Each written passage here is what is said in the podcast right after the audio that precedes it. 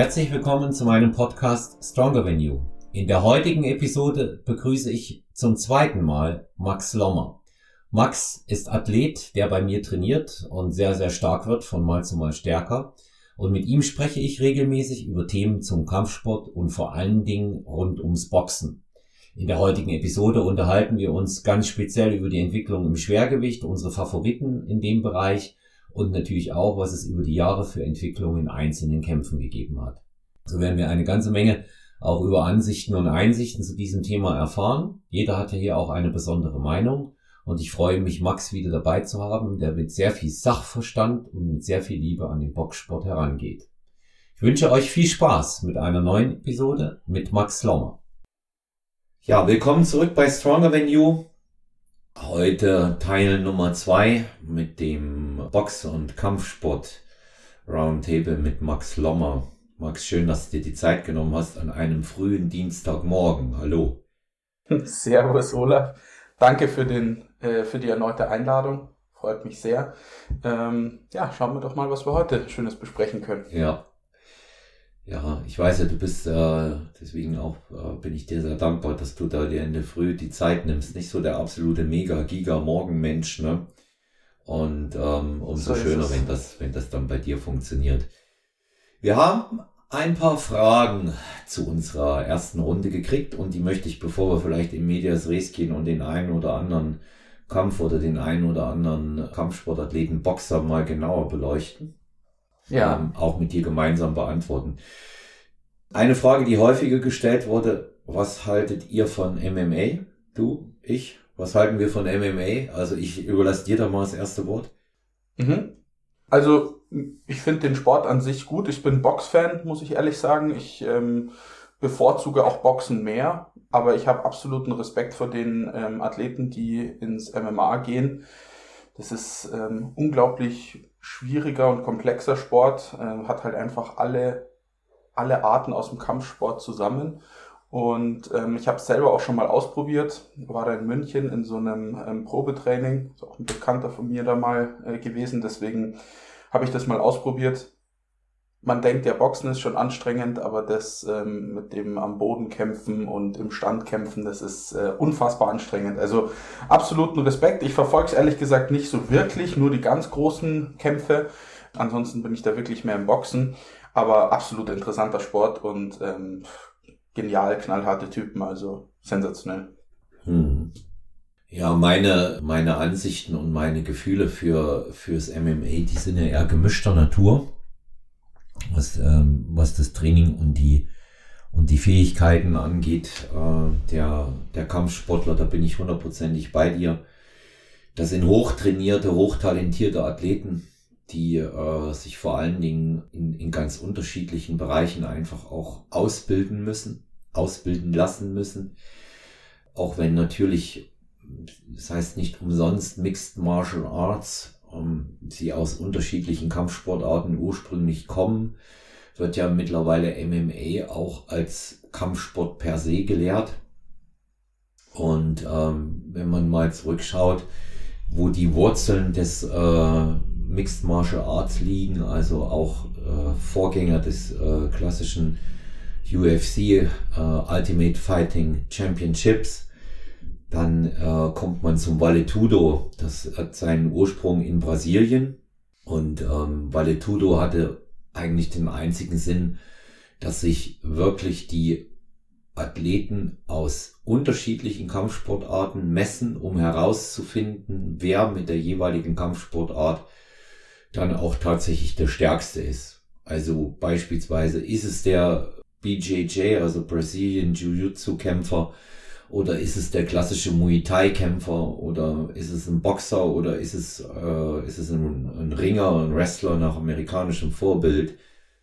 Und das sind, das sind so diese, das sind so diese Hintergründe, die es da mal gab. Also die Form war nie gewollt, wie man es heute hat, aber es hat sich zu einer unglaublichen äh, Geldkackmaschine entwickelt und ähm, das ist eben auch das, was mich daran so stört. Ne? Im Boxen wurde auch schon immer Geld verdient, aber es hatte äh, viel, viel weniger Buhai und ähm, ich habe schon den Eindruck, dass bei vielen Sportveranstaltungen, es sei denen allen von Herzen gegönnt, aber die Show im Vordergrund steht.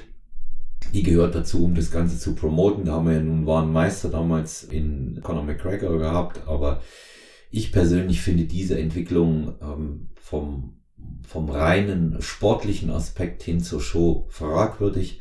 Genauso wie ich ein grundlegendes Problem daran habe, äh, wenn jemand, ähm, der auf dem Boden liegt, noch geschlagen wird. Das hat für mich nichts mit Sport zu tun. Und das können jetzt die vielen Leute ja, geil finden, ja. ja. wenn sie blutüberströmt da liegen und so weiter, aber äh, für mich hat das nichts damit zu tun, überhaupt nicht. Ja. Mhm. Und ähm, ich bin, ich schaue mir die, die Kämpfe eben ähm, an, wenn, wenn gute Kämpfe aktuell serviert werden und ich auch Zeit dazu habe. Weil es natürlich schnelle Leute sind, gute Leute, das sind alles exzellente Kämpfer. Hier möchte ich auch nichts irgendwie despektierlich verstanden wissen, was ich gesagt habe.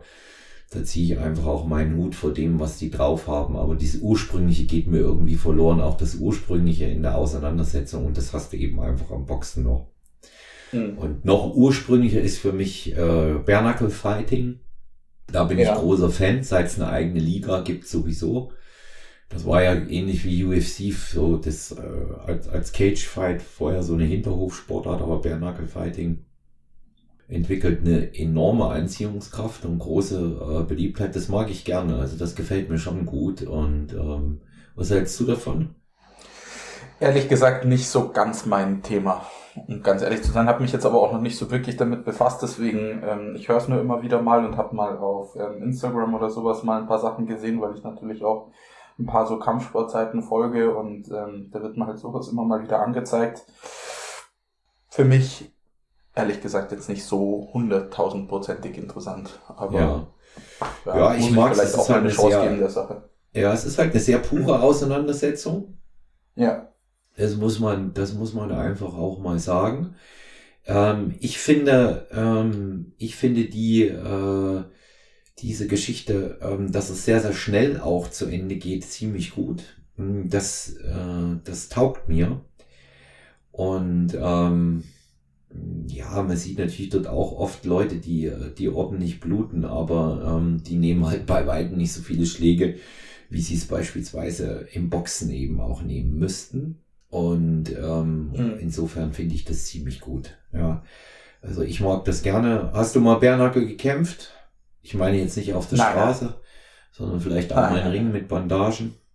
Nein, nein. Hm, also auf gar keinen Fall. So, so hart bin ich nicht, Olaf. Das ist also ich habe das schon gemacht und ähm, mir, mir hat das eigentlich richtig gut gefallen. Ja, mir hat das richtig okay. gut gefallen und ich meine, gut, es ist auch Fakt, ne? wenn du einen Volltreffer kassierst, dann, äh, dann klingelt es derart, ähm, das kannst du mit, mit dem Handschuh nicht vergleichen. Ja. Ja und da, genau. ist ein, da ist da also ist auch Punkte ein anderer Druck dahinter, was das Verletzungsrisiko dann angeht, ne? was Cuts und so weiter anbelangt. Ne? Das sieht dann immer oft auch, ähm, oft auch sehr viel schlimmer aus, als es tatsächlich ist. Ja. Ja, mhm. dann kam, kam eine Frage, ähm, interessant. Aber darf ich noch kurz was dazwischen äh, dich fragen? Das hätte mich jetzt noch interessiert. Ähm, Du hast ja gesagt, dass das äh, aus den verschiedenen ähm, Kampfsportarten kam. Hast du dann einen Überblick, was dann wirklich dominiert hat? Wenn ja, also ähm, dominiert hat tatsächlich. Wahrscheinlich dann, Kickboxen oder sowas, oder? Nee, das Brasilien Jiu-Jitsu hat dominiert. Also es Echt? hat sich, okay. ja, es hat sich gezeigt, als sie dann begannen, auch ähm, die Bodenvarianten zuzulassen, hat äh, begonnen, das Brazilian Jiu-Jitsu zu dominieren. Am Anfang hast du recht, da war es das Kickboxen, also eher Muay Thai, weil ja da mhm. deutlich mehr erlaubt ist, ja, auch im Clinch ja. und mit High- und Low-Kicks. Aber das kannst du mit Kickboxen gleichsetzen. Und ähm, mhm. Kickboxing an sich ist ja nur eine amerikanische Version vom äh, Muay Thai. Buran und ähm, das, da kam dann eben auch wirklich das BJJ, was sich durchgesetzt hat, wegen den Grappling äh, und mhm. Aufgabegriffen. Das ist ja ein ganz äh, signifikanter Bestandteil einfach auch vom Jiu-Jitsu per se an sich ist und diese brasilianische Variante ist, äh, ist deutlich dynamischer und das schwappte dann quasi rüber zu den US-Amerikanern, ja. Und die, wenn du, wenn du mal guckst, die Brasilianer sind ähm, jetzt nicht mehr ganz so wie vielleicht vor fünf oder sechs Jahren noch, aber schon immer noch mit einer gewissen Dominanz auch in einigen Gewichtsklassen drin. Ja. Mhm, ja. Und ähm, da, da sieht man eben auch ähm, deren Fähigkeiten. Das ist eine sehr komplette, das ist eine sehr komplexe Sportart. Aber es ist ja auch immer, da greift ja gleich die nächste Frage dort mit rein, weil wurde, wurde jetzt auch gefragt, was wir vom Ringen und vom Wrestling halten. Ja, da muss, da muss ich einfach sagen, Ringen ist natürlich mm, die älteste Kampfsportart neben Boxen und Pankration, also auch olympische Kampfsportart noch, noch, Gott sei Dank, die es gibt. Also ich halte vom Ringen sehr viel. Ich habe mir das immer sehr, sehr gerne angesehen und spielt natürlich auch beim UFC mit rein. Wenn man guckt, gute Ringer haben sich auch da immer recht gut behaupten können. Ja, weil sie nämlich auch einfach beherrscht haben, den Gegner zu Boden äh, zu bringen und dann äh, eventuell zur Aufgabe zu swingen, auch mit Schlägen oder Würge oder oder äh, Locktechniken und ähm, ja, das ist schon das ist schon sehr auch ein sehr komplexer Sport. Du selber, wie wie findest du das Ringen an sich? Absolut interessant, also die, diese ganzen Hebel und mit was sich die allen befassen, dass man wirklich, wie du schon selber sagst, die Leute zum Aufgeben zwingt, ähm, sensationell. Also das wiederum interessiert mich ähm, deutlich mehr. Da, da, ja, da bin ich echt, da bin ich echt einigermaßen fasziniert davon, muss ich sagen, ähm, mit was für verschiedenen Techniken, die da ähm, ins Werk gehen. Ja. Ja, das sind, ähm, das sind sehr, sehr fähige Leute, die ja meist schon als äh, Jugendliche oder Kinder auch ausgebildet wurden, das über, über Jahrzehnte machen. Ähm, ich hatte mal hier die Vize-Europameisterin im Fliegengewicht im Ringen zu Gast, die Sabrina Axenbeck.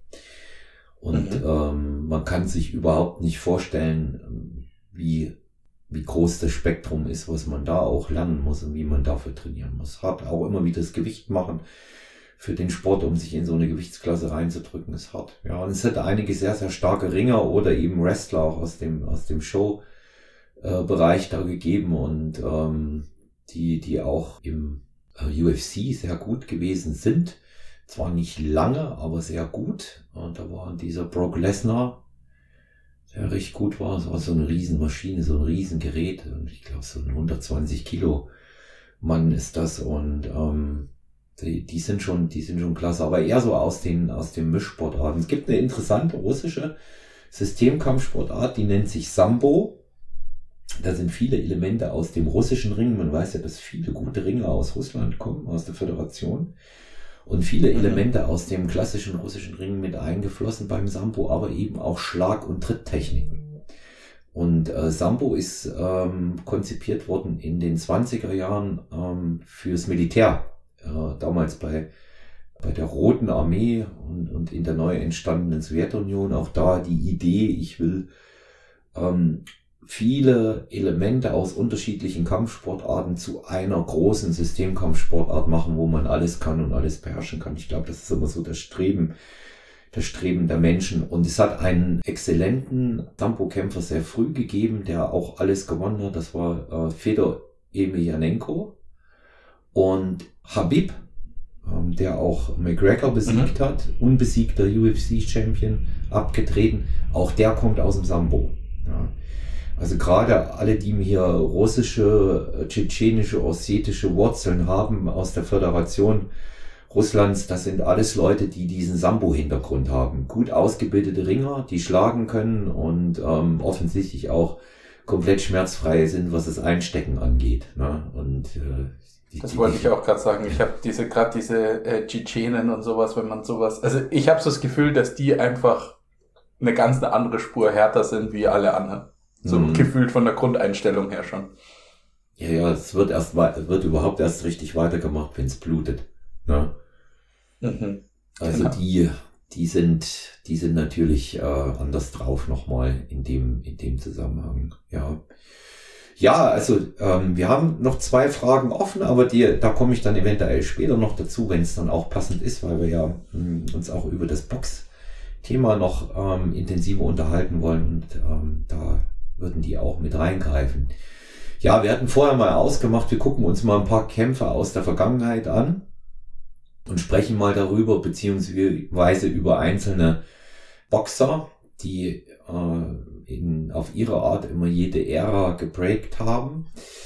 Und ähm, du hast mal ein bisschen in den alten Schinken nachgeschaut, die ich dir da mal auch angetragen habe und hast gesagt, das machst du gerne mal. Wer ist denn da übrig geblieben? Wer hat dich am meisten beeindruckt von den Leuten, die wir da auf dem Zettel haben? Ähm, also erstmal danke für die Liste. Ein paar davon hatte ich natürlich auf dem Schirm, andere nicht, weil es einfach nicht so meine Zeit ist, auch wenn ich äh, interessiert am Boxsport bin. Trotz alledem, die habe ich mir nicht äh, alle in der Detailbereiche angeschaut.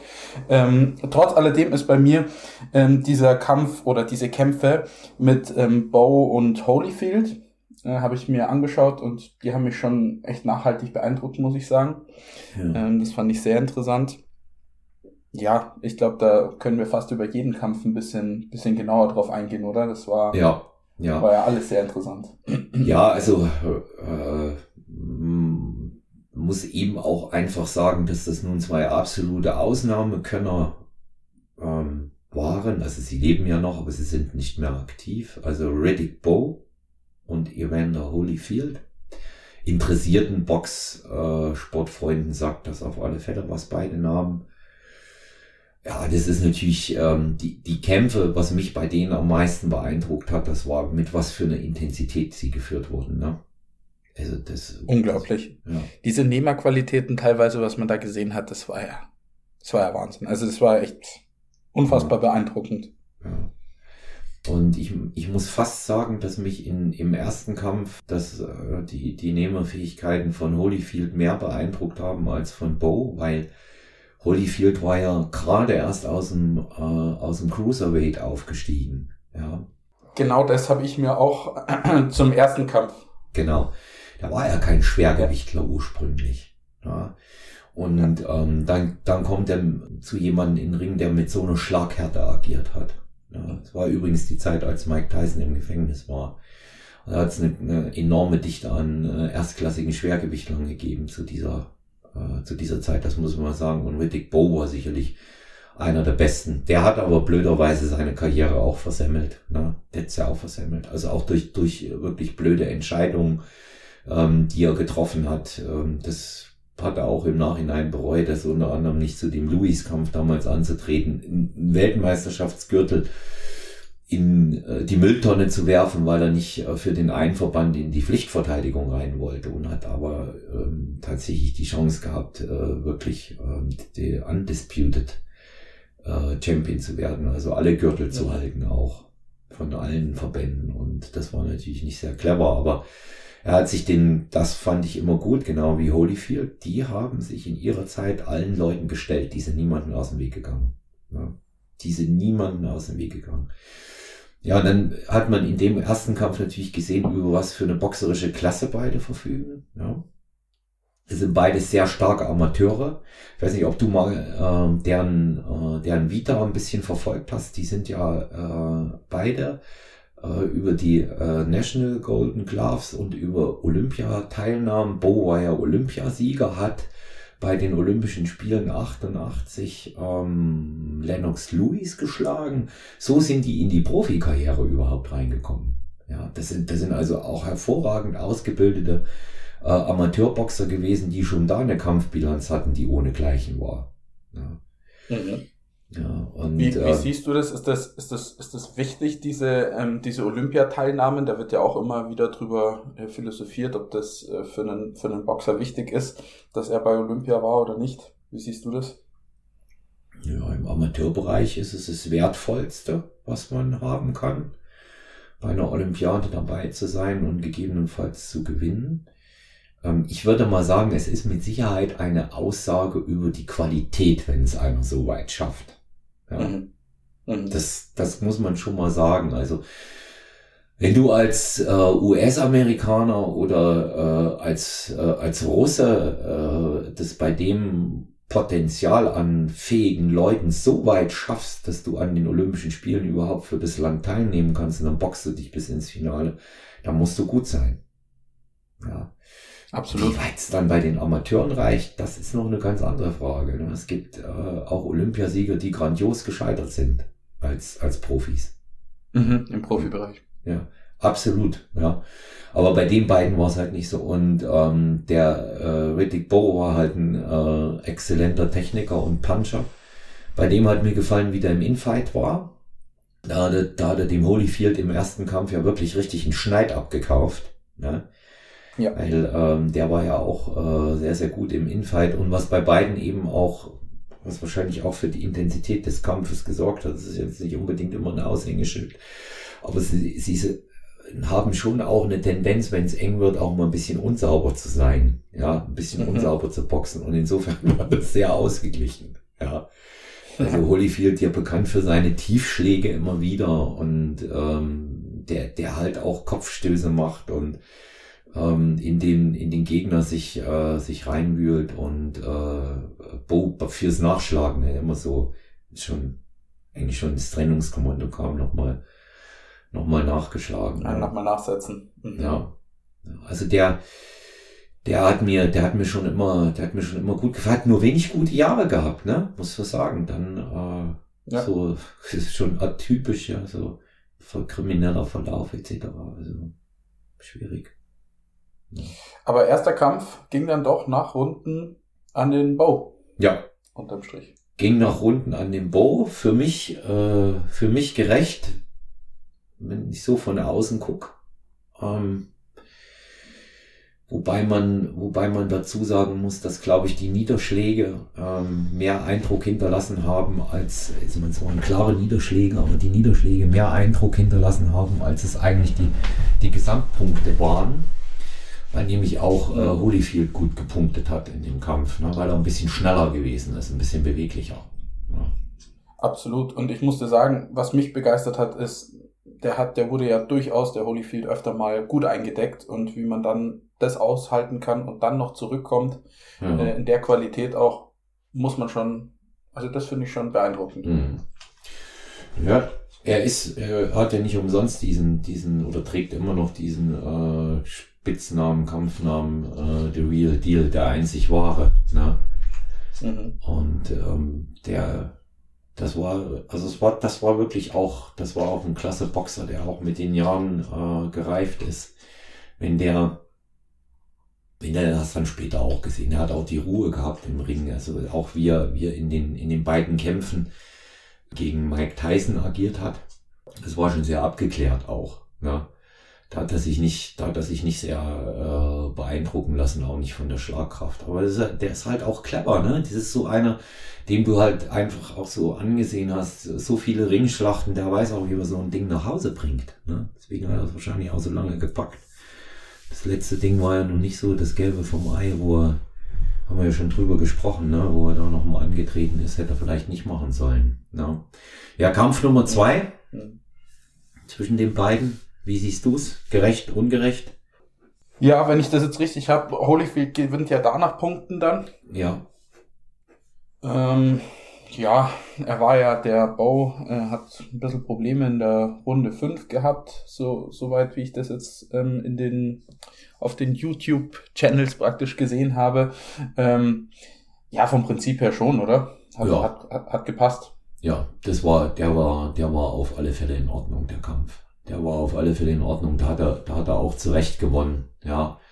Und ähm, ich meine, man muss eben auch sagen, wenn, wenn Boxer so wie die beiden zu der Zeit waren, die ja, wie man heute sagt, in ihrer Prime Max, ne? Mhm, wenn die ja. wirklich aber beide gleich stark sind, kann es halt auch so oder so ausgehen. Da, da, da entscheidet auch das Momentum. Ne? Da entscheidet auch das Momentum sehr oft. Das hat man auch gesehen. 100 Prozent. Und ich meine, die waren heiß aufeinander, wie du es vorher auch schon gesagt hast. Ja. Aber im, im zweiten Kampf, da ging es ja nach, ich weiß nicht mehr, welche, welche Runde das war, aber da wurde abgeklingelt und dann ging es einfach weiter. Die haben einfach nicht aufgehört. Und das, ja. Also da sieht man mal, was da für eine Spannung drin war. Unfassbar. Ja. Das hat ein bisschen so an, an äh, Muhammad Ali und Joe Frazier an diesem Kampf da auf den Philippinen erinnert. Hier Völler in Manila, die haben ja auch äh, mhm. so hart gefeitet. Wobei ja dann ähm, Frazier in der 15. Runde nicht mehr angetreten ist wegen Erschöpfung. Ne? Ja. Und, ähm, aber die, die haben, das ist richtig, die haben nicht aufgehört und äh, ja, gut, gute, gute Leute, ja. Auch wenn sie so vorher nicht gerade respektvoll miteinander umgegangen sind, aber das war zu der Zeit nicht so in, also so Gentleman-Boxer hat es da nicht allzu viele gegeben in ihrer ganzen Art. Ne? Leider, muss man sagen. Ja. Ja. Dann, ähm, ich spreche ihn mal an, weil ich ihn auch äh, sehr, sehr gerne mag. Äh, als, als Boxer immer gern gesehen habe, weil er einfach so eine unglaubliche Dynamik hat. Ähm, auch zweimal zurückgekommen ist, nachdem er äh, echt wirklich ähm, blöd erwischt wurde, weil er ja die Leute auch ein bisschen falsch eingeschätzt hat. Lennox Lewis. Mhm. Und ich hatte dir da ja mal den, weil er auch super kurz ist, hatte ich dir diesen Kampf gegen Golota äh, empfohlen, mal anzuschauen. Harte Nummer, ne? Extrem harte Nummer. Also, man muss aber sagen, beide äh, starke Puncher einfach auch. Also, muss man schon sagen. Ja. Da ging es ja in der ersten Runde schon sehr, sehr stark los. Also, ja. Ja, er hat ihn durch den Ring geprügelt. Ne? Mhm. Und ähm, der, der Luis hat ja dann hinterher nach dem Kampf gesagt, den äh, Golota, den muss man schnell nehmen, weil äh, sonst wird der einen eben auch zum Mürmel. Das war so, es war ein äh, Andrew Golota, klasse Boxer aus Polen, in, über Jahre in der Weltspitze im Schwergewicht. Aber auch immer so ein bisschen Stinker wie man sagt, ne, mhm. unsauber gekämpft, viele Tiefschläge, viel verwandt, oft disqualifiziert, einfach auch mal nicht mehr aufgestanden und, und weitergeboxt, ne. Mhm. Und ähm, das ist schon, das ist schon äh, einer gewesen, so und ja, fast, fast ein äh, das Pendant als, äh, als Enfant terrible zu, zu Mike Tyson. Ja. Aber schon so beeindruckend von der Physis, wenn man die beiden gesehen hat. Ne? Deine, deine Einschätzung äh, zu Lennox Lewis als, als Schwergewichtsboxer überhaupt, als, äh, als Dominator da in den Jahren? Also ich muss sagen, ich habe mir auch den Kampf mit, ähm, mit Tyson und ähm, Lennox ähm, äh, und Lennox Lewis angeschaut eben und ich muss da sagen, ähm, das gute Distanzgefühl war einfach un unfassbar. Hat ja. mich jetzt beeindruckt. Ja. Oder ich weiß nicht, wie siehst du das, aber ja, gerade in dem Kampf, das war Unfassbar, den, also. Den kannst du schlecht kalt, den konntest du schlecht kalt erwischen, ja. Aber es ist eben auch äh, passiert, ne? Es haben ihn, zwei Leute haben ihn mal kalt erwischt, ne? Und da ist er, ja. da ist er zurückgekommen. Ähm, Hashim Rahman war es einmal und ich glaube einmal Ray Mercer. Also ich bin mir jetzt nicht ganz sicher, ob es Ray Mercer war. Aber Hashim Rahman ja auch, da hat dann Weltmeistertitel damals verloren, hatten sich aber mhm. ruckzuck zurückgeholt. Und der hat ein überragendes Distanzgefühl gehabt. Das hieß in dem Kampf mit Shannon Briggs, ja, wo er, wo er zwei äh, Uppercuts ausweicht und einem äh, Seitwärtshaken einfach nur mit einer Drehung am ja. Kopf und im Oberkörper. Und dann schlägt er durch die Deckung von dem durch. Und der zweite Schlag äh, ist so hart, dass der aus dem Ring fliegt. Ne? Ja. Und das ist ein 120 Kilo Mann gewesen. Ja, Shannon Briggs. Un unglaublich. Also, ja, unglaublich. Auch dieser Kampf habe ich mir auch angeschaut. Ähm, ja. schickt, schickt ihn da mehrfach zu Boden, also den mhm. Briggs.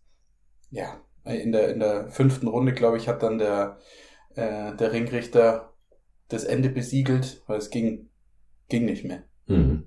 Ja, dann hat er ein Erbarmen auch einfach gehabt. Ne? Genau. Aber gut, der ist halt auch immer wieder aufgestanden. Mutig ist der schon gewesen als Boxer. Ne? Ja, Mut, mutig ist, mutig ist er schon gewesen. Dann ähm, muss man eben auch einfach sagen, dass natürlich da Lennox Lewis auf der Höhe seines Könnens war. Mhm.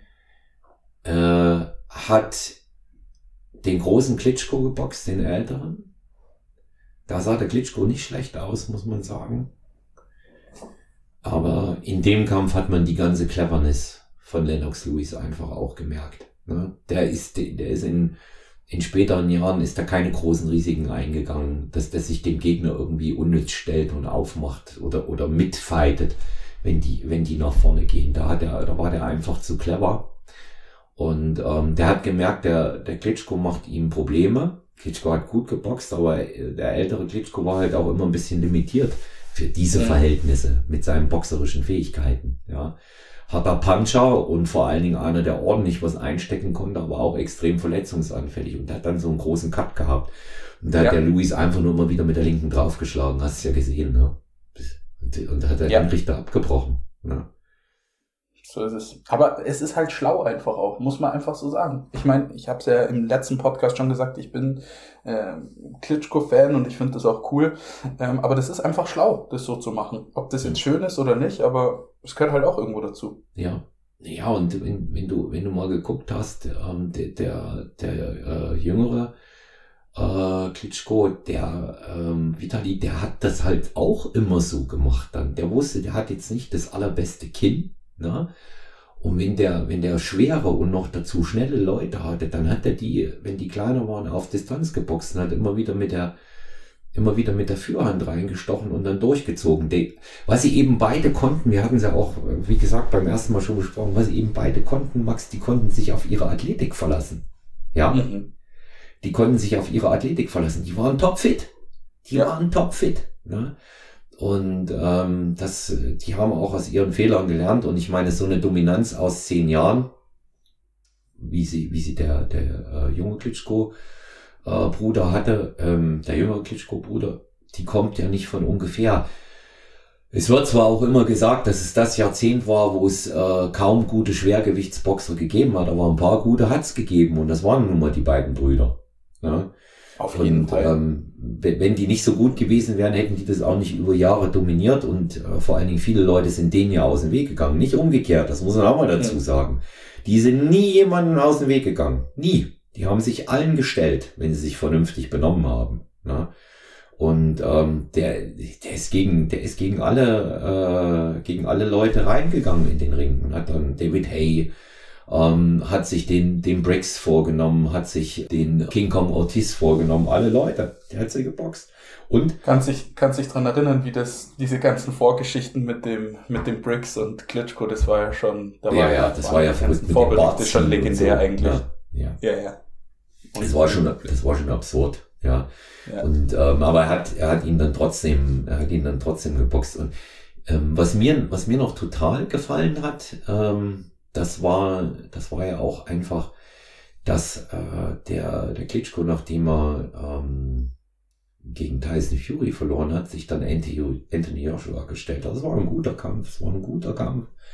Da war er gut, da war er gut vorbereitet, hat halt den klitzekleinen Fehler gemacht, als er Joshua am Boden hatte, nicht nachzusetzen. Ja. ja. Und dann, dann hätte, es war ein hätte, respektvolles Duell irgendwo. Ja. Also zwischen zwei respektvollen und guten Kämpfern. Es war ein unglaublich, äh, ein unglaublich cooler Kampf. Also ja. Ja, kann ich mich da sehr gut dran erinnern. In der elften Runde war Schluss. Ne? Ja. In der elften war Schluss. Aber da hat man einfach, da hat man einfach auch die Dynamik nochmal von AJ gesehen und ähm, da, das, da, das, da hat er dann auch wirklich seine Fähigkeiten ausgespielt. Und ich glaube, wenn der boxerisch gefördert, gefordert wird, gefordert, boxerisch gefordert wird, ist er am besten wenn er nur solche Klopper hat, die über die Winkel ihn boxen, wie es der, wie es der äh, kleinere Mexikaner da gemacht hat, der Snickers so mag, mhm. äh, Andy Ruiz, genau. dann, dann Andy haben wir drüber gesprochen, mhm. dann hat er Probleme, aber die boxen halt nicht so wie er. Ne? Der will halt ja. boxen. Und deswegen sehe ich auch äh, so, ein, so ein Duell mit Tyson Fury mit, mit großer Spannung entgegen. Ich sehe ich sehe da nicht, ich denke, Fury wird's machen, aber ich sehe es nicht glasklar. Sehe ich nicht glasklar, weil die beide boxen können. Ne? Ja. ja. Und aber Fakt ist, dass Furys härtere Kinn hat. Das ist, da, da kann man, da gibt's mit Sicherheit keine zwei Meinungen. Und ähm, das, das um nochmal auf die Klitschkos eben auch zurückzukommen, sie haben, sie haben halt diese, diese Ära geprägt, sind auch äh, vernünftig abgetreten und ich glaube, es gibt Schlechteres als ähm, in der elften Runde gegen einen amtierenden Weltmeister äh, runterzugehen und sich da gut zu zeigen. Weil ich das Thema Athletik hatte, Max, das ist eine Frage, die wir gekriegt haben, wie wir es beide einschätzen. Athletikkondition, wie wichtig im Boxen? Oder wird sie überschätzt? Kam im Zusammenhang mit, mit Fury, weil der ja dann noch nicht gerade das Paradebeispiel ist. Ähm, soll ich gleich als erstes beantworten? Ja. Ich finde es un unglaublich wichtig. Also jeder, der mal ein paar Runden in einem Ring gestanden ist und nur normales Sparring gemacht hat, der weiß, wie unfassbar anstrengend das ist und dass man gefühlt nach der ersten Runde und den ersten paar Schlägen, die man selber bekommt, schon keine Luft mehr hat. Ähm, deswegen sehr, sehr, sehr wichtig. Und der Tyson Fury ist einfach ein, in der Hinsicht einfach ein Ausnahmetalent. Das muss man einfach so sagen. Ich verstehe es auch einfach nicht, wie er das hinbekommt. Aber wie wir letztes Mal auch schon beleuchtet haben, er trainiert ja trotzdem viel und auch sehr, sehr gut. Von ja. daher, auch er empfindet das als wichtig. Er stellt es natürlich dann so dar, ja, hier, ich habe meinen Bauch, ich habe das und das und ich wiege so und so viel Kilo und trotzdem haue ich die ganzen Athleten um keine Frage, da ist er ein Ausnahmetalent, aber vom Prinzip her ist es sehr, sehr wichtig und er trainiert auch viel und macht auch viel Kondition und alles. Ich, ich glaube das auch, dass, der, der kokettiert ein bisschen hier mit diesem, äh, mit diesem biertrinkenden, irischen, äh, fahrenden Boxer. Ich glaube, da kokettiert er damit nur. Ähm, es gibt ein ganz interessantes Interview mit seinem Vater. Das habe ich ähm, im äh, The Soon Magazin gelesen und ähm, da ging es um den, äh, um den letzten Wilder-Kampf. Und da hat der Vater gesagt, ähm, er hat bei, für den Kampf vielleicht 40 oder 50 Prozent nur gehabt, ähm, weil er, äh, da war gerade seine Frau mit dem äh, jetzt jüngst zur Welt gekommenen Kind schwanger und im Krankenhaus und da hat es große Probleme gegeben, große Sorge. Ja. Hm, okay. Und da hat der Vater gesagt, der hat halt in der Zeit nur Lauftraining gemacht am Krankenhaus, der ist dann ins Lauftraining, also so wenig kann es dann halt auch nicht gewesen sein, ne? Und mhm. ist dann in den Ring und hat geboxt. Und wenn man ihn mal bei seinen Trainingseinheiten sieht, die man hin und wieder mal bei äh, Instagram auf den Schirm kriegt, da kann man erstmal erkennen, äh, wie beweglich, wie stark der eigentlich ist, wie flink der ist, aber der liegt halt nicht ständig unter der Handel. Genau. Genau. Ja. Und gerade wie deine Zuhörer wahrscheinlich besser wissen wie ich und ähm, du ja auch sehr gut weißt, ich ähm, gerade Muskeln kosten kosten viel Sauerstoff und gerade die, die halt so extrem bepackt sind wie ein AJ oder auch Klitschko oder wie auch immer, die haben halt oftmals auch teilweise ein bisschen mehr Probleme als Leute, die ein bisschen schmaler sind, trotzdem natürlich gut austrainiert und alles, aber ähm, so, ein, so ein Wilder oder sowas hat ja auch gut funktioniert im Schwergewicht, obwohl er jetzt nicht so aufgeladen war. Der war halt einfach mhm. ein bisschen, bisschen dünner, ein bisschen athletischer. Trotzdem hat das gut funktioniert. Ja. Ja, er hat da halt eine enorme Schlagkraft aus seiner, äh, aus seinen Hebeln und seiner Geschwindigkeit rausgeholt, ne? Genau, genau. Ja. Also ich, äh, ich denke, dass, dass es, äh, dass der äh, Athletikanteil, die Kondition von äh, den meisten Außenstehenden unterschätzt wird. Ähm, um, um zwölf Runden durchzuhalten bei so einem WM-Kampf, sagen wir mal, es geht über die volle Distanz, da musst du 100 Runden trainiert haben. Mhm. Okay. Ein bisschen, immer so ein bisschen vergessen wird, ähm, nur, nur weil du rennen kannst, nach Lauftraining machen kannst, heißt es noch lange nicht, dass du das von Haus aus gut abkönnen musst, ähm, Schläge einzustecken, die dir die Luft nehmen. Schläge, die, genau. die, die, die dich Kondition kosten. Ja. Du musst dich ja immer wieder sammeln, du musst dich wieder, du musst dich immer wieder on point bringen, ja, ob das, äh, ob das Körper- oder Kopftreffer sind, die auszuhalten und, und dann trotzdem mit der entsprechenden Physis weiterzumachen. Das kann man auch nur bis zu einem bestimmten Punkt trainieren. Ja, da, mhm. das, das Schla Schla Schläge nehmen an sich trainieren, meine ich. Und du musst Kondition haben dafür. Ja. Also ich finde, ich finde es, ich finde es auch enorm und ähm, das braucht viel. Ich weiß das selber aus meiner Zeit und ja. Dann war noch eine Frage, die gut hier reinpasst, auch ins, ähm, ist ja ganz interessant, die ist so ein bisschen wie das Huhn oder das Ei, was war zuerst da? Ähm, so ähnlich ist die ähm, Schlagkraft oder Geschwindigkeit? Beantworte doch du bitte mal die Fragen, dann muss ich mir kurz ich Gedanken drüber machen. Ja, ist schwierig, ne? Ich, ich wollte dich jetzt vorlassen, weil ich immer da auch okay. noch nicht so ganz sicher. Also ich, ich sag mal so, es ist gut, es ist gut, wenn du beides hast. Ja. Es ist gut, wenn du beides hast. Eine gewisse Schlagkraft braucht's sowieso. Es gibt Leute, die haben einfach keine. Die können die auch nicht entwickeln. Aber unterm Strich wirst du wahrscheinlich mit Geschwindigkeit mehr ausrichten können. Wenn du gute Treffer in der Vielzahl setzt, die ja. schnell ausgeführt werden, wird das auch Wirkung entweder zeigen oder du wirst über die Punkte zum Sieg kommen. Das ist meine Einschätzung. Ja, also wenn man jetzt rückwirkend auch nochmal, wenn man nochmal ein bisschen zurückschaut und man sich die Leute anschaut, die schnell sind und eine gute Bewegung einfach haben und vielleicht nicht so den ganz härtesten Punch. Ich meine, ein äh, Floyd Mayweather oder sowas war ja, sage ich jetzt mal, nicht der härteste Schläger, trotzdem sehr, sehr, sehr erfolgreich. Ähm, wahrscheinlich einer mit der erfolgreichsten Boxer überhaupt. Mhm. Ähm, würde ich auch eher in die Richtung gehen, dass das wichtiger ist, aber boah, das gegeneinander aufzulehnen, schwierig. Also sehr, sehr schwierig, diese Frage zu beantworten. Ja. Wahrscheinlich recht unbefriedigend jetzt für den, der die Frage gestellt hat, aber das ist wirklich, da muss ein guter Mix her. Ich, de ich denke auch, also ganz, ganz ohne, ganz ohne Punch wird's nicht gehen. Ähm, so, ich sag mal, so, so, so Glückszeiten, in denen man bevorzugt war, weil man nur in einem bestimmten Land geboxt hat, wie beispielsweise in Deutschland. Und ich meine Henry Maske, wo man einfach nur so ein bisschen Patsch-Patsch auf die Deckung machen konnte, die sind vorbei. Ja. Ja. Seine Fähigkeiten in allen Ehren und was er für einen Boxsport für, für den Ruf getan hat auch, aber ähm, das, das hat für mich jetzt nie, nicht wirklich was klassisch damit zu tun. Ja. Und dass ein, dass ein Defensivboxer auch gut und klar treffen kann, hast du ja gerade gesagt bei Floyd Mayweather. Ja. ja. Also Mané war sicherlich derjenige, der äh, beides kombiniert hat. Ähm, ganz interessant war, ähm, dass der in, in den, in den Main Events, in den, in den, äh, in den harten Kämpfen, in den großen Kämpfen, hat er schon Schlagkraft auch gezeigt. Aber auch erst, nachdem er sie weich gemacht hat. Ne? Der hat die ja. immer erst ein bisschen weich geklopft. Ne? Du hast es in dem Hast du dir den Kampf mal ähm, angeschaut? Der ist aus, der hat eine besondere Brisanz. Sieben. Ich glaube, der ist aus sieben, aus 2007.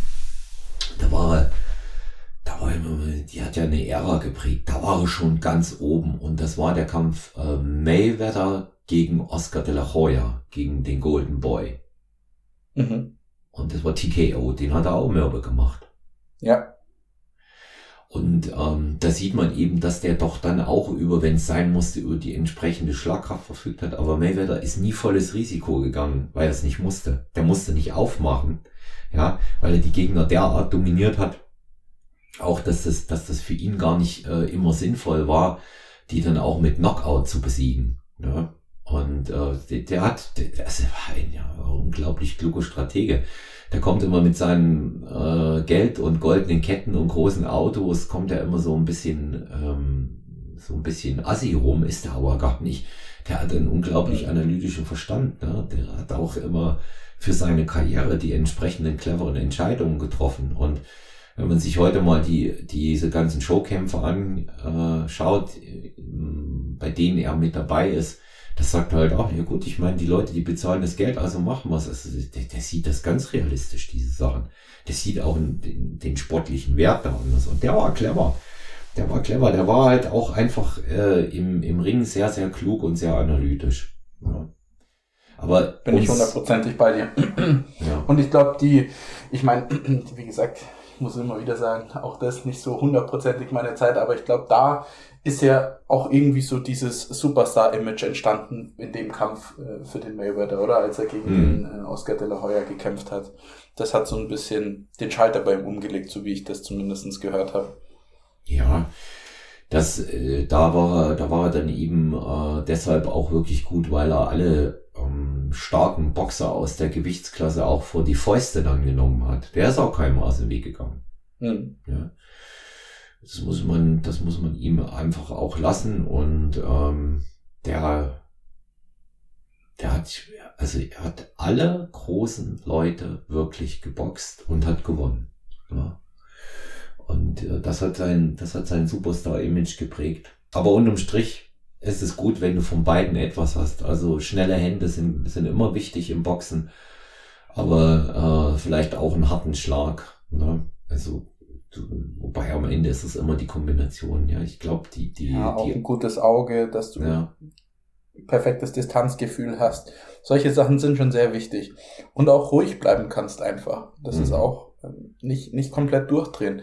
Gerade wenn man mal in einer prekären Situation ist, ähm, sieht man ja ganz oft, dass die einfach nicht wissen, was sie dann machen sollen. Und Mhm. dann einfach diese, diese Selbstsicherheit zu haben, in die Deckung zu gehen, kurz mal durchzuatmen, abzuwarten und dann den nächsten Angriff zu starten. Ja, auch sowas gehört extrem dazu. Aber da ist auch die Ecke, die, die, die eigenen Trainer sind da auch äh, viel dafür verantwortlich, dass sowas halt dann auch in einer Rundenpause besprochen wird und ähm, ja, ordentlich darauf eingestellt wird. Ja. Ich sehe, ich sehe das wie du. Also da, vor allen Dingen, äh, dass die die Ruhe dann normal auch ausstrahlen, ist ja bei jedem anders. Ähm, bei jedem Boxer, aber die machen oft, äh, merkst du schon, dass, dass sehr viel Unruhe auch in so einer Ecke drin ist, wie du es eben auch gesagt hast. Da wird das nicht besprochen, da werden die angeschrien und klar muss man äh, ein paar Psychotricks auch als Sekundant und ähm, Trainer dann anwenden, aber ähm, meistens funktioniert es nicht über die über die Schreierei und ähm, zum Beispiel bei Mike Tyson hat weder das eine noch das andere funktioniert, wenn der wenn der gerade wieder so eine Impulskontrollstörung hatte. Ja. Ja. Und ähm, er war aber eben halt auch einer von, äh, von denjenigen, wenn man da wieder dieses, diesen Begriff Prime bemüht zum Beispiel, er war am kontrolliertesten und am besten, als er auf der Höhe seines Könnens war. Ja. Als es, Mhm. als er, als es eine stete Weiterentwicklung gab. Und das ist ja schon beachtlich, dass der eigentlich mit 5, 26 äh, wirklich absolut aufgehört hat, sich boxerisch weiterzuentwickeln. Ganz im Gegenteil, der hat sich zurückentwickelt, als dann der Trainer tot war, die Manager tot waren. Ähm, er noch den Trainer, den er noch übrig hatte, den neuen auch noch wechselte, weil er bei Don King unterschrieben hat. Ja, da war das rum, auch mit seiner Disziplin. Da hast du gemerkt, da hat er angefangen durchzudrehen. Da ist es, die, die schwierige Kindheit bei ihm wieder durchgekommen. Das ist jetzt nicht die Entschuldigung und eine Ausrede für alles. Aber die, die sich vorher um ihn gekümmert haben, äh, waren in der Lage, ihm ein strukturiertes Umfeld zu schaffen. Und so ist es bei jedem Boxer wichtig. Egal, was der für eine Kindheit hatte. Ja, das strukturierte, qualitativ hochwertige Umfeld ist wichtig. Und das gilt wie bei jedem anderen Wettkampfathleten auch aus der Sicht eines Trainers, der, der ich ja jetzt auch bin. Ja. Das ist bei Boxern genauso wie bei Bodybuildern, wie bei allen anderen. Der beste Athlet ist der Soldat. Der agiert wie ein Soldat, der genau das tut, was du ihm sagst. Er kann es allenthalben während seiner ganzen Karriere bis zum Unteroffizier schaffen. Aber sobald er anfängt, dort sein eigenes Ding zu machen, geht's in die Hose. Du, da schwingt noch ein bisschen der letzte Podcast, den ich noch von, von dir im Ohr habe, schwingt da auch wieder ein bisschen rein. Da glaube ich, wurde das Thema auch schon mal Ne. ähm, besprochen, oder? Ja, ja, genau. Ja. Ja, aber so ist es, klar. Du, du musst irgendwo deinem Trainer vertrauen, weil sonst hat es keinen Sinn. Also, Ja. wie gesagt, das, das, das- ist einfach das- so. Das, mer das merkst du, das merkst du einfach. Das merkst du einfach auch, wie die, wie die Leute drauf sind in solchen Situationen. Ja. Ja. Und ähm, wenn, wenn du das jetzt zum Beispiel mal runterbrichst auf ähm, Tysons Fähigkeiten im Ring, während er vorher mit diesem pendelnden enormen Oberkörper und diesen gewaltigen Kombinationen, der war in der Lage mit hoher Geschwindigkeit, weil er kurze Arme hatte, gegenüber seinen Gegnern, ja, im Infight vier, fünf Aufwärtshaken oder Seitwärtshaken anzubringen. Der ist immer ganz viel also der war der Klassiker aus dem Winkel gegangen mit guten Boxen, ja. Ähm, Körper-Kopf gegangen. Ganz viel. Dann waren es später nur noch Einzelaktionen, wo er sich auf seine Schwinger und auf seine Punches verlassen hat. Ne? Dann fing Ja. er plötzlich an, irgendwie mit der Führhand rumzukokeln, was nie dem sein Ding war. Ne? Mhm. Die Boxer waren alle immer größer. Du musst mal gucken, wie der, wie der solche, solche Leute wie Bruce Selden oder so, wie er die Aufgaben erledigt hat. Da war er auf der Höhe seines Könnens. Ja. Ja Ja. auf der Höhe seines Könnens und dann später nur noch, nur noch Einzelaktionen. Dass er da so erfolgreich war, lag natürlich an seinem Nimbus, den er mitgebracht hat. Und natürlich, dass die Schläge hart waren. Die alle anderen hatten ja Schiss. Wenn die in den Ring gegangen sind, haben die sich an die Hose geschissen vor dem. Ne? Genau. Und ähm, das, äh, da, davon hat er gelebt. Und er war immer ziemlich fit, das kam auch noch dazu. Er war halt auch immer ziemlich fit und er konnte was einstecken. Das hast du ja gesehen, als ihn äh, Lennox Lewis da demontiert hat. Ne? Ja, man Ja, muss aber auch einfach sagen, es war wieder eine Einzigartigkeit, was der in den, in den Sport gebracht hat, mit seinem, wie du es wie du's gerade selber gesagt hast, immer dieses Springen zur Seite und dann einen Haken setzen. Äh, unglaublich, also ja, das sind einfach diese, diese Ausnahmen, die man einfach immer wieder findet. Ob das jetzt halt Muhammad Ali ist oder ob das auch ein Mike Tyson ist. Das sind diese ganzen Floyd Mayweather, das sind diese ganzen verschiedenen Sachen, die sonst keiner so gut kann. Ja. Und dadurch sind die halt sehr erfolgreich. Ja, weil sie es, weil sie es einfach, weil sie es einfach auch so viel geübt haben. Ja, sie haben es, Ja. sie haben es halt unendlich oft geübt und ähm, das ist, das ist so die die Geschichte, was man denen auch ansieht, dass sie, dass sie genau das eben auch genau so können. Ja, Mhm. Mhm. Du, aber auf einen Kampf muss ich dich, muss ich dich jetzt nochmal fragen, weil das, das habe ich so beim Durchrecherchieren dann gefunden. Ich weiß nicht, Ja. ob, du, dir- ob dir der was sagt, aber Oliver McCall gegen Lennox Lewis, mhm. das war ja, hast du den Kampf gesehen mal? ja, Ja, ja. also sowas habe ich ja noch gar, also sowas habe ich ja wirklich noch nie erlebt, muss ich ehrlich sagen. Du meinst, wo, Ähm. wo McCall dann Weinen, das Weinen angefangen Genau, hat? genau. Ein, Ja. einen Nervenzusammenbruch äh, bekommen. Also für jeden, der sich so halbwegs fürs Boxen interessiert und das vielleicht auch nicht auf dem Schirm hatte, so wie ich, ähm, schaut euch diesen Kampf an. Das, das war im Grunde kein richtiger Kampf, aber irgendwie sehenswert. Also einen Nervenzusammenbruch bekommen und geweint. Weißt du, was da los war? Oder ich, ich habe das nicht, ich habe das nicht so richtig auf dem Schirm gehabt. Also das so so konkret, äh, was da los war, hat ja auch McCall ähm, nie Stellung bezogen, richtig. Mhm, okay. Eher, eher ausweichend. Es gab aber so von so von außen ähm, so eine neutrale Beurteilung, an die ich mich noch sehr sehr gut erinnere. Und die war, dass er einfach in dieser Phase extreme psychische Probleme hatte, weil er unter Depressionen litt. Das erklärt, glaube ich, eigentlich auch ganz gut. Ja? Mhm, mhm. Weil er unter Depressionen litt zu dieser Zeit und ähm, äh, einfach nicht in der Lage war, sich diesem, sich diesem Kampf zu stellen. Ich fand aber, muss ich jetzt ganz ehrlich sagen, dass Lennox Lewis sich da wirklich gut verhalten hat. Ja. Also er, er hat, er hat das, er hat das ganze Ding auch nicht unnötig dramatisiert und hat das auch nicht noch schlimmer gemacht, als es eigentlich schon war. Ja. Ja, Er, hat den, er hätte ihn auch schlechter aussehen lassen können, Max. klar, natürlich. Hat er aber nicht. Und es zeigt einfach, dass das auch ein Ehrenmann ist. Und ähm, der McCall war übrigens ein sehr begabter Boxer. Schwer, groß, schlagstark, aber leider mit einem absoluten Glaskinn. Ja, Mhm. Und, Obwohl äh, er da ja doch, ich glaube, er ist, äh, ich, jetzt musst du mich verbessern, wenn's, wenn ich falsch lieg, aber ich glaube, der Lennox Lewis hat ja da auch, wo der dann die Deckung runtergenommen hat und so nicht mehr in der vollen Härte geschlagen, weil er ist ja doch relativ lang gestanden, der McCall. Er ist Ja. zwar immer wieder weggegangen und so, aber er hat ja doch auch einiges genommen. Ähm, der aber wahrscheinlich hat er nicht voll durchgezogen, nehme ich Nee. mal stark an. Der hat nicht voll, das ist ja das auch, was ich meine. Er hat das, er hätte das auch anders ausgehen lassen können. Und ich, ich fand, ich fand das eigentlich, ich fand das eigentlich ziemlich gut, wie er sich da verhalten hat. Er hat gesehen, der ist wehrlos und äh, ich, ich habe hinterher immer überlegt, wie hätte das Mike Tyson wohl gemacht. Ja. Ja. Die haben ja auch gegeneinander geboxt und Mike Tyson hatte den Oliver McCall übelst verprügelt. Ja.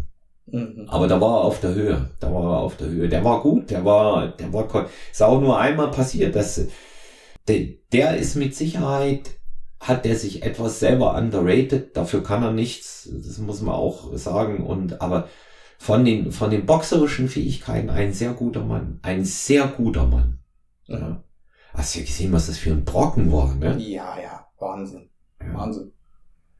Wahnsinn. Ja, ich ehrlich gesagt fand es ein bisschen schade, dass dann die, dass dann die Ecke nicht gesagt hat, komm, wir schmeißen das Handtuch, weil das ging ja wirklich eine ganze Zeit.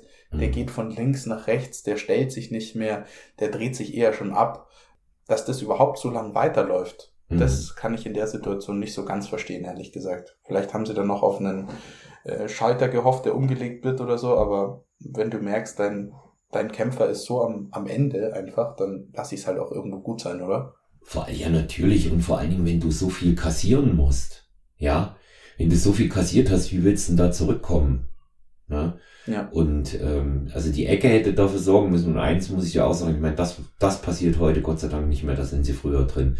Aber auch der Ringrichter hätte es abbrechen müssen schon. Also genau. mindestens, also Max, meiner Meinung nach mindestens eine Runde früher. Ja. Ja. Und ähm, Ist- aber trotzdem, da, ähm, man sieht, was was passieren kann. Ja, und es, es ist halt einfach auch menschlich. Und ähm, bei dem hat wohl in dem Moment auch der seelische Schmerz unglaublich überwogen. Und das hat es ihm schwierig gemacht. Ja. Muss so sein, hat zumindest so ausgesehen. Ja. Aber trotzdem mal auch mal eine andere Seite zu sehen, ist auch echt interessant und ähm, hat sich wirklich gelohnt, das Video anzuschauen. Ja, das ist, das ist in der, in der Tat auch äh, sehenswerte Geschichte und ähm, da haben wir ja so eine, so eine Ära, ne? also die, die 90 bis 2000 hat es eine unglaubliche Leistungsdichte gegeben an äh, Weltklasse-Schwergewichtsboxern. Das hat ja echt ein paar Jahre gedauert, ehe da was nachwuchs wieder. Mhm. Waren dann nur wenig, aber jetzt immer haben wir so eine Phase. Ich bin ja eh gespannt, was da kommt, aber im Moment ist nicht viel angekündigt. Ich habe mal vorhin nachgeguckt. Wir wissen aus dem Schwergewichtsbereich nichts Neues, ne? Ja. Ich habe mir ein ähm, Interview angeschaut vom Usik, der meinte, dass jetzt mit diesem ganzen Konflikt Ukraine, Russland und so weiter, dass er da jetzt halt erstmal ähm, nicht kämpfen wird. Deswegen wird sich das wahrscheinlich mit dem Rückkampf mit AJ ein bisschen verschieben, nehme ich mal stark an. Ansonsten habe ich nichts Neues gehört. Das sind so die einzigen Informationen, die ich mitbekommen habe. Ja. Also ich habe auch äh, definitiv nichts Neues gehört aktuell. Ähm, es ist nur so, ähm, dass äh, irgendwelche Rückkämpfe, Revanchen ähm, etc. pp, dass die, dass die so angekündigt sind, aber eben noch nicht safe stattfinden. Ja. ja. Und ähm, was mich jetzt so ein bisschen verwirrt hat, aber ich weiß nicht, ob du, ob man dem glauben kann, ob du dem glaubst, weiß nicht, was du sagst aber angeblich will ja Tyson Fury nach dem äh, WM-Schwergewichtskampf gegen äh, Dylan White am 23. April mal wieder seine Karriere beenden, ja. Ah, okay. Hm. Ja. Über, Interessant ist seine Begründung, die ich mir rausgeschrieben habe. Ja. Okay, da bin ich jetzt auch mal gespannt. Und hat er auf der Pressekonferenz gesagt, das wird der letzte Kampf meiner Karriere sein. Und dann hat er noch dazu gesagt, 150 Millionen Dollar auf der Bank, jung, gesund. Ich werde mir eine riesige Yacht im Ausland kaufen. Ach, Olaf, jetzt, äh, genau, stimmt, der Satz ist mir auch in Erinnerung geblieben. Ja, klar, das habe ich auf Instagram auch gelesen, ja. Aber das ist wieder typisch er und ähm, ja, ja. Ich, weiß, ich weiß ja nicht, was dran ist. Wenn, wenn er es so macht, würde ich es auch gut finden. Wenn er es so macht, würde ich es auch gut finden. Ja weil das würde eben auch seinen Weitblick zeigen, dass man sich nicht unbedingt ähm, die Gesundheit dann gänzlich ruinieren muss. Aber es zeigt einfach auch seine ganze Intelligenz. Und das ist nicht der Trottel, für den ihn viele halten. Definitiv ja. nicht. Ja. Definitiv. Das auf jeden Fall nicht. Ja, und ähm, der am, am Ende des Tages geht der respektvoller mit seinen Gegnern um, als die mit ihm. Gratuliert DNT weiter zum Geburtstag. Mit Joshua soll er angeblich ein ziemlich gutes Verhältnis haben. Da hörst du selten, was das was hochbrotet, außer dass er ihn schlagen wird, weil das ja sowieso klar ist. Aber mhm. ansonsten hörst du da jetzt nicht irgendwas Negatives. Habe ich nichts gehört bisher. Ja, der lässt sich nicht so sehr aus über die Leute. Das finde ich aber auch gut. Na, mein gut, da kommt halt mal ein Spruch, aber das ist nie dann, nie dann so, nie dann so extrem. Ja. Ich hatte mal über Joshua gesagt, ja, wie man boxen soll, äh, wie, wie man boxen können soll, wenn man aussieht wie ein Bodybuilder. Das ist ja immer sein ja. Argument gegen Joshua. Ne? Ja. ich glaube auch wirklich, ich, ich weiß nicht, wie du das siehst, aber ich glaube auch wirklich, dass das ein Nachteil vom AJ ist. Dass das einfach teilweise schon ein bisschen hinderlich ist, weil ich hatte so das Gefühl, wo er so ein bisschen weniger hatte, nur so ein Fünkchen weniger, war er irgendwie frischer im, im Ring selber. Aber der will halt einfach auftrainiert und will halt einfach auch immer so ausschauen, wie er ausschaut. Naja, der muss auch das Gewicht bringen. Ja. ja. Und, äh, und ich glaube, der hat besonders viel ähm, mit Gewicht und Muskulatur wegen der Schlagkraft gemacht. Da hat's ja Auswirkungen. Aber er ist langsamer, da gebe ich dir recht, als er früher war. Und seine Karriere geht jetzt schon eine Weile. Äh, und so, so ganz besonders bemerkbar gemacht hat sich Ruiz hat ihn wirklich kalt erwischt, das musst du sagen. Das kann, das ist schon den besten Leuten passiert. Und sie sind zurückgekommen. Ja. Und das hat er ja dann auch sehr clever gemacht. Da hast du ihm ja, seine. Und du musst auch sagen, Olaf, du musst auch sagen, das war ein, ich glaube, äh, das war ein Ersatzkampf.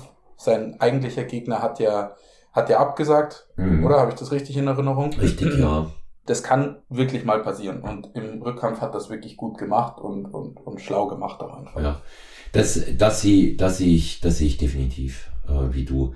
Ähm, da, da hat das einfach auch nach Hause geboxt.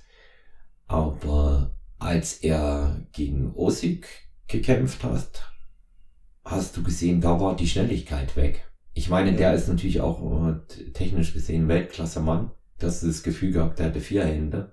Haben wir ja auch schon besprochen. Aber ja. du hast gesehen, dass bei AJ ähm, schon die Agilität weg war. Das war, ich, ich kann das immer nicht so richtig greifen, aber so vom Gefühl her würde ich sagen, das war gar nicht mal die Schnelligkeit, es war eher so die Beweglichkeit, diese Agilität so auch in der Hüfte und diese Dinge. Na? Ja, steif, so, steif. Sei mir nicht böse, das, der, der hat komplett überfordert gewirkt. So, für ja. mich stand der einfach nur noch da und wusste gar nicht mehr, was los ist. Ja, weil der, weil der einfach sich bewegt, er hat sich bewegt und bei Ossi hast du das Gefühl gehabt, so, okay, jetzt putzt er sich mit dem Handtuch, der sah hinterher zwar auch ein bisschen verbeult aus, aber jetzt putzt er sich mit dem Handtuch ab und jetzt macht er noch 20 Runden Sparring. Ja. Dafür reicht die Kondition. Ja. Und der andere war hin. Ja, der war hin.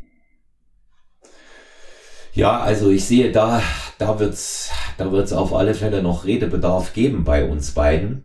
Und wir haben natürlich den äh, Kampf äh, Tyson Fury und Dylan White ganz stark auf dem Schirm, werden unsere nächste Runde, unseren nächsten Talk über Boxen und Kampfsport äh, mit Max Lommer und mir auch erst machen, wenn der Kampf rum ist, werden uns den anschauen und dann auch mal analysieren.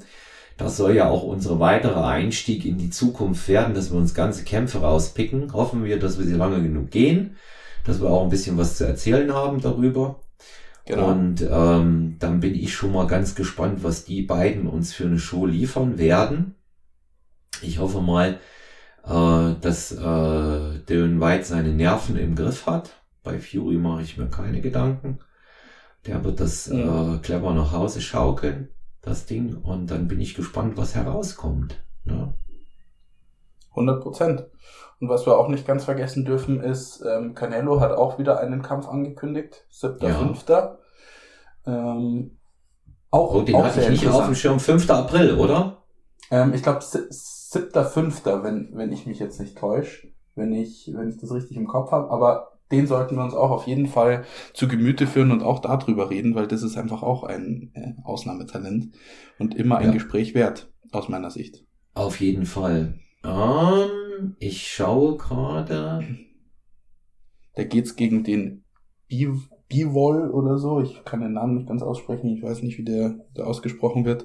Ja, den habe ich schon gesehen. am 7.5. sein. Ah ja, da stinkt's aber ein bisschen zwischen den beiden, habe ich so den ähm, habe ich so das Gefühl. Interessant wird's für mich ähm, deshalb ähm, ein bisschen mehr, weil er, weil er ja absteigt in die in die 175 Pfund Klasse.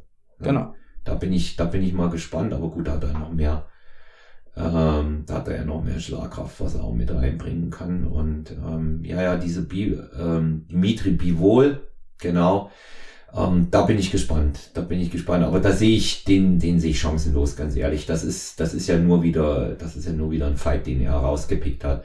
Den sehe ich chancenlos. Ja.